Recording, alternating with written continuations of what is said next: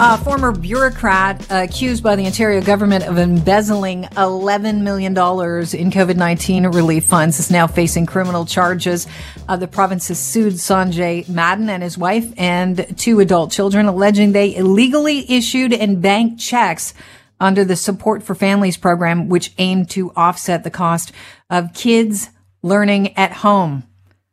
I think you remember us talking about this story. I want to bring on to the show our 640 Toronto Global News legal analyst and criminal lawyer with Neuberger and Partners, Joseph Neuberger. Joseph, thanks for being here. Oh, my pleasure. Thank you. Okay, you know that I'm not well versed in the law. You know, I, am not a lawyer. I don't play one on the radio. Uh, but the the province's lawsuit is that a civil case? Yeah. So there's two going on now. So the province first sued, and they also brought motions to seize the family assets, which they've done. So they have been able, through the civil process, uh, to claim back uh, a number of the misappropriated funds. And then after that, um, there was a simultaneous police investigation. And so um, this former bureaucrat's now also criminally charged with fraud. But didn't I read that? Um, uh, I believe it was Friday. It was a headline basically saying that this family had now gained access to some of their money so that they could defend themselves. Yeah. So um, when you have assets frozen, you can't have uh, no asset, uh, no access to any of your assets. So you have to be able to to live. So you bring an application. This, this is all in the civil context. You bring an application before the judge who issued the order, and then you put in a budget which will include access to funds for legal counsel and then you know for living expenses and, and that thing. So it has to be all reasonable, and the court has a role to assess uh, as well as the lawyers on the other side, the reasonableness of these claims. But there's a substantial amount of money here uh, that has been seized, and they would not be able to eat into that money in order to defend themselves to any, you know, un- unreasonable extent. Okay.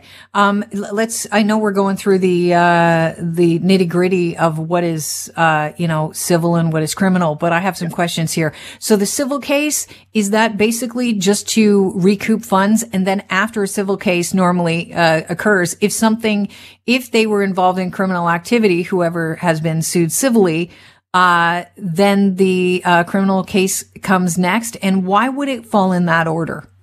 Actually, that's a very good question so that everybody can understand. So, the first thing uh, that the government did was file a lawsuit against uh, this individual as well as uh, his um, his wife. And they do that immediately because once they discover the fraud, they want to bring emergency motions to seize assets. A criminal investigation takes longer, and in a criminal investigation, you may not be able to bring any type of order to seize assets. So, in the uh, civil context, the government was able to move fairly swiftly to uh, f- uh, file a motion for seizure, and they did it because otherwise assets can be uh, dissipated. So sure. that is that's ongoing, but that doesn't stop a criminal investigation. The criminal investigation can happen simultaneously. Then the person has been charged while the civil case is ongoing. There has been some sort of a statement of defense filed in the civil case, and the criminal case will keep going as well. So they can operate simultaneously.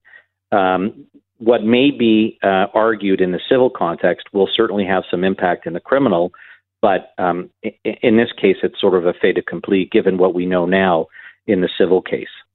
His lawyer says Sanjay Madan is facing uh, two cases of fraud over $5,000, two counts of breach of trust. His wife has been charged as well. So embezzling and fraud are one thing, Joe, but he and his wife have been charged with laundering the proceeds of crime over $5,000. Does the laundering part take it to another level? Well, I mean, it, it, it goes hand in hand. So if you're going to take a take it on yourself to to launch into this type of scheme and defraud the government of $11 million or more, you're going to be using those funds for other things, like maybe acquiring other assets, boats, whatever. So that's laundering of proceeds, and they could be using it for everything else. So the laundering in this case is a natural extension of the criminal investigation, and it wouldn't surprise me that the money just didn't sit in the account. They used it for other things. So that would constitute laundering. What type of penalties are they facing? Serious penalties. So uh, this is a very, very, very serious breach of trust um, they are held to a very well. He is held to a very high standard as a bureaucrat dealing with public funds, which is meant for um, something in a pandemic where families are at risk financially and children are at risk because they're not in school. So the the harm to the community and the breach of the trust that this person is imbued with is very significant. So from a civil standpoint, this person is looking at massive financial uh, penalties, which would include punitive damages because of their breach of conduct. But in the criminal context, they're looking at years in jail. Mm-hmm. Um, this this type of a breach of trust will result in a very significant jail sentence, regardless of whether this individual says that they have serious depression and other issues. Um, this is going to this is going to constitute a very serious uh, jail sentence. All right, and uh, they will be. Uh, he's doing court to face criminal charges on Wednesday. Very quickly, Joe, what can we expect Wednesday? Uh, at that time, the lawyer will have filed uh, his designation, uh, and it'll just get adjourned for a, a couple of months so that the lawyer can get access to what we call in the business disclosure. So evidence that the Crown is relying upon, and that's going to take time. So we'll all have to be patient because to get the lawyer in the criminal case, all of the evidence will take a fair amount of time. But don't be worried; that's just the way it works. And and the fact that it may take some time isn't going to work to necessarily the advantage of uh, this gentleman who's accused. So it'll just take some time, and we won't hear more of the criminal case for a long time because there will be a ban on publication. Joseph, thank you so much for uh, making sense of this headline. I really appreciate your time today. Always a pleasure. Take care.